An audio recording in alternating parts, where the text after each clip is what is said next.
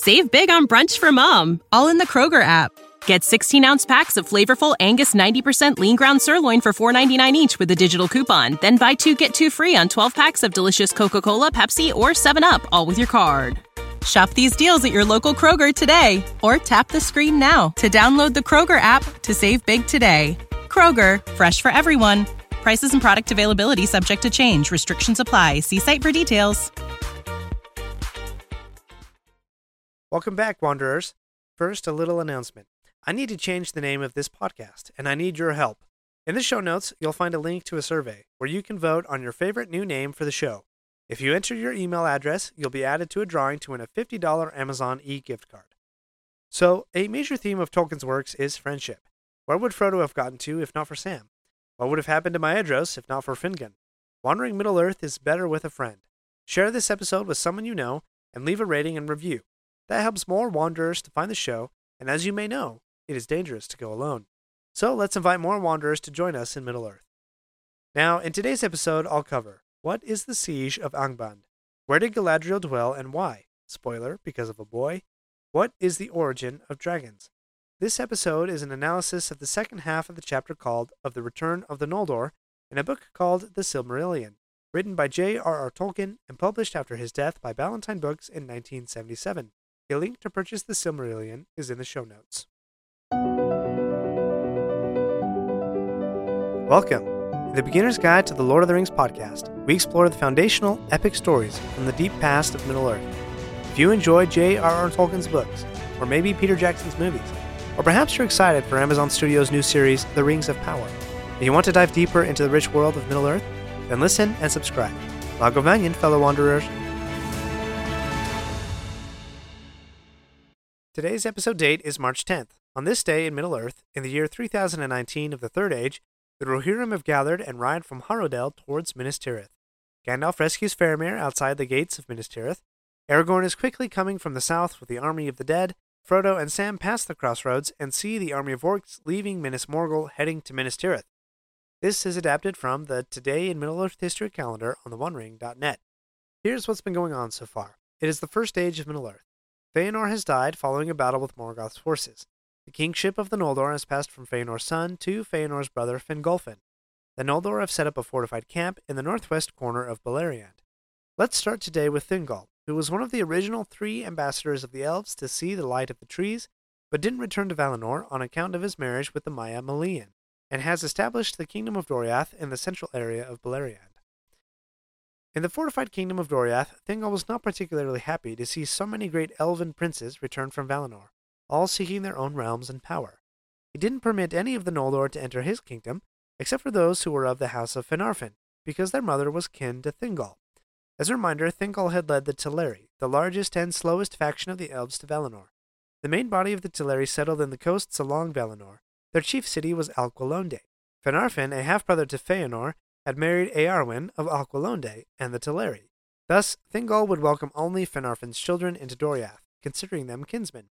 On the journey from Valinor, Finarfin had returned to Tirion, the elven city in Valinor, after the shameful act of the kinslaying, although his children, including Galadriel, had continued the journey to Middle-earth, crossing the grinding ice in the north. One of Finarfin's sons, Angrod, was sent to be the first messenger from the Noldor to Thingol. Angrod informed Thingol of all things the Noldor had accomplished in the north, but, quote, thinking all griefs now forgiven, Angrod spoke no word concerning the kinslaying, nor of the manner of exile of the Noldor, and the Oath of Feanor. Thingol listens to all this and declares that the Noldor can expand to anywhere in Beleriand except Doriath, giving them a warning on how they behave themselves, and finishes by saying, quote, Into Doriath none shall come to abide, but only such as I call as guests, or who seek me in great need. This little qualifier that Thingol adds, that none will come to Doriath except at great need, is an important detail that we'll need to remember when we get to the story of Beren and Luthien, Thingol's daughter. Angrod returns to the Noldor in the north and gives his report of Thingol's message. The sons of Feanor have various reactions. From Maedhros, the eldest, who laughs but respects Thingol's claim to kingship, to Caranthir, who gets angry and rashly rejects the idea of any Noldorine elf visiting, quote, this dark elf in his caves. Now, Dark Elf was not necessarily an accurate title for Thingol, seeing as how he actually had seen the light of the trees of Valinor and then returned to Middle Earth. Nevertheless, the faction of elves that followed Thingol and had remained in Beleriand were called the Sindar, and had a different language and culture than the Noldor. The council breaks up, and in time, the elven princes take their followers to various parts of northern Beleriand to set up a giant siege around Morgoth's lands. Maedhros takes the most indefensible position, and his brother Caranthir goes furthest to the east, settling on the western side of the Blue Mountains, which are in the northwest corner of the maps of the Third Age of Middle Earth that you may be familiar with. From this eastern position, Caranthir had the most contact with the dwarves, and though there was, quote, no great love between the two peoples, they formed an alliance against Morgoth from which both profited. With the siege around Morgoth set, now came many years of peace, in which great feasts were made and Beleriand explored. Fingolfin, the High King of the Noldor, held a feast called Mereth Aderthad, the Feast of Reuniting. During the feast, many alliances and friendships were formed. The language that was used was that of the Sindar elves, since they were slow to learn the language of the Noldor. And, quote, In those days there was joy beneath the new sun and moon, and all the land was glad, but still the shadow brooded in the north. After a time, Turgon, son of Fingolfin, sought out his friend and cousin, Finrod, son of Finarfin, and brother to Galadriel. One night as they rest near the river Sirion, Ulmo filled their sleeping minds with dreams. Ulmo is the Valar who has charge of all the waters of Middle Earth, and he takes great pity on the Noldor elves in exile, trying to help them when he can. When they awoke, they didn't say anything to each other of the dreams Ulmo had given them, for, quote, each believed that Ulmo had sent a message to him alone.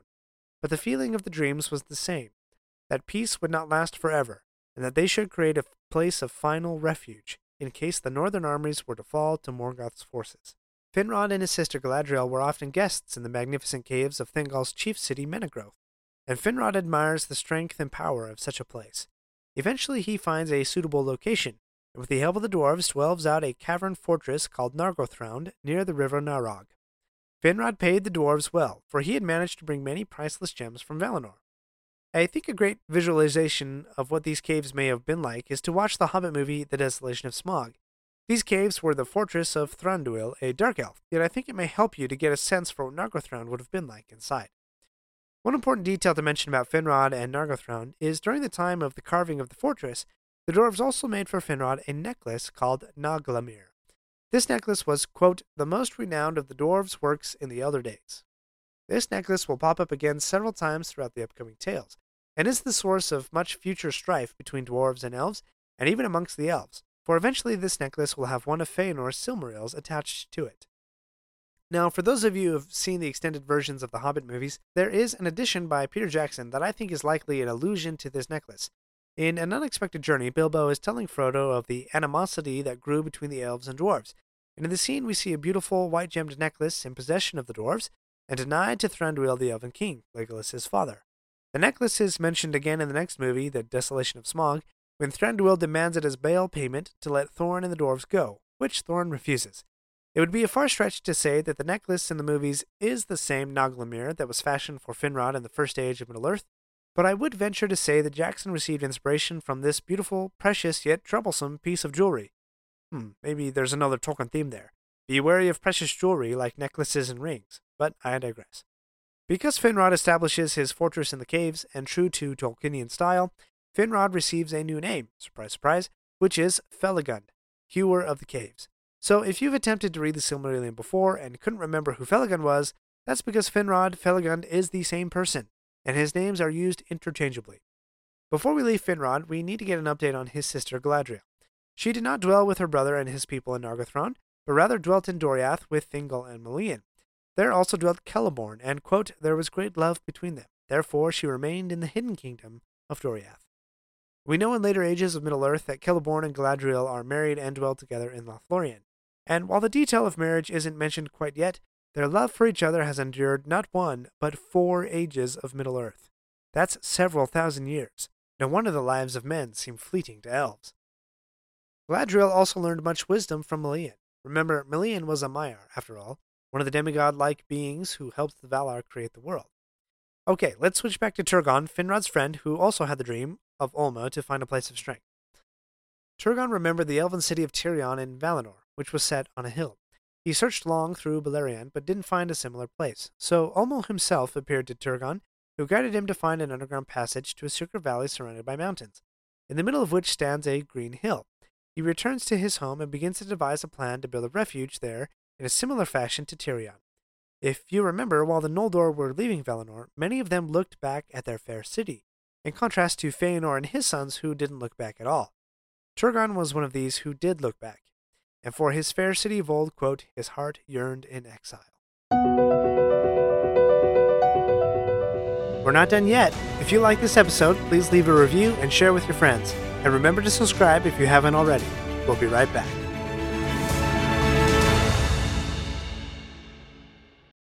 What's the easiest choice you can make? Window instead of middle seat? Picking a vendor who sends a great gift basket? Outsourcing business tasks you hate? What about selling with Shopify? Whether you're selling a little or a lot, Shopify helps you do your thing, however you cha-ching. Shopify is the global commerce platform that helps you sell at every stage of your business. From the launch your online shop stage to the first real life store stage, all the way to the did we just hit a million orders stage. Shopify's there to help you grow. Whether you're selling scented soap or offering outdoor outfits, Shopify helps you sell. Wherever and whatever you're selling, Shopify's got you covered. Sign up for a $1 per month trial period at shopify.com slash try. Go to shopify.com slash try now to grow your business, no matter what stage you're in. Shopify.com slash try. In time, Morgoth decides to make a, quote, trial of the strength and watchfulness of his enemies. He sends forth earthquakes, fires, and orcs. But the elves are attentive and defeat the orcs and even pursue them to their master's gates. They had scored a victory, and yet they were also reminded of the dangers from the north and organized their watch over Morgoth's realm. And while the elves set a siege round Angband, Morgoth would once in a while try their strength. But the elves and Morgoth are essentially at a stalemate. So Morgoth began to devise new weapons to use against the elves, for, quote, Morgoth perceived now that the orcs unaided were no match for the Noldor. A hundred more years pass, when suddenly a new evil bursts forth from Angband, Glaurung, quote, the first of the fire drakes of the north. Glaurung has been growing for some time, but was still in his youth, and so had not developed the full armor of dragons. And so Fingon and several archers on horseback are able to pin Glaurung down, but he escapes and returns to Angband. The elves rejoice in their victory over the dragon, but, quote, few foresaw the full meaning and threat of this new thing. So, let's examine this new thing for a moment. Up until this point, the creatures that serve Morgoth that we know of are orcs and balrogs. Now, we don't get a lot of details on how Morgoth created the dragons. Perhaps he had gotten the idea from Manwë's great eagles. This dragon in particular was given the name of Glaurung, which is the Sindarin word for gold worm. Interesting, one of the names given to Smaug, the dragon from The Hobbit, is Smaug the Golden. Perhaps there's some connection there. As far as I can remember, Glaurung is not referenced in the books or movies, at least not specifically by name. But in the same scene I referenced earlier in the second Hobbit movie, The Desolation of Smaug, Thranduil the Elven King rebukes Thorin by saying, Do not speak to me of dragon fire. I have faced the great serpents of the north. And he reveals part of his face to be greatly damaged and burned. Tolkien never actually wrote that scene or a story in which Thranduil encountered a dragon, but it fits the mythology when Thranduil says that the dragons come from the north, because the first dragon, Glaurung, came from Morgoth's kingdom in the north. We'll see Glaurung wreak havoc and destruction in further tales, but for now, after these victories, the people of Beleriand prospered. Peace prevailed for a long time. The Noldor and Sindar elven factions mingled together. Quote, and many fair things they made in those days, and poems, and histories, and books of lore. Let's review. The Noldor set up the siege of Angband in the northern lands of Beleriand. Many years of peace ensue in which the elves explore the land and expand their kingdoms. Nargothrond is founded in the caves by Galadriel's brother, but Galadriel dwells in Doriath because of her great love for Celeborn. Morgoth at times tests the strength of the elves, and we've seen the first appearance of a dragon. Please wander with me next week as we explore Beleriand, how Turgon builds the hidden city of Gondolin, and King Thingol finally learns of the kinslaying in Alqualondë.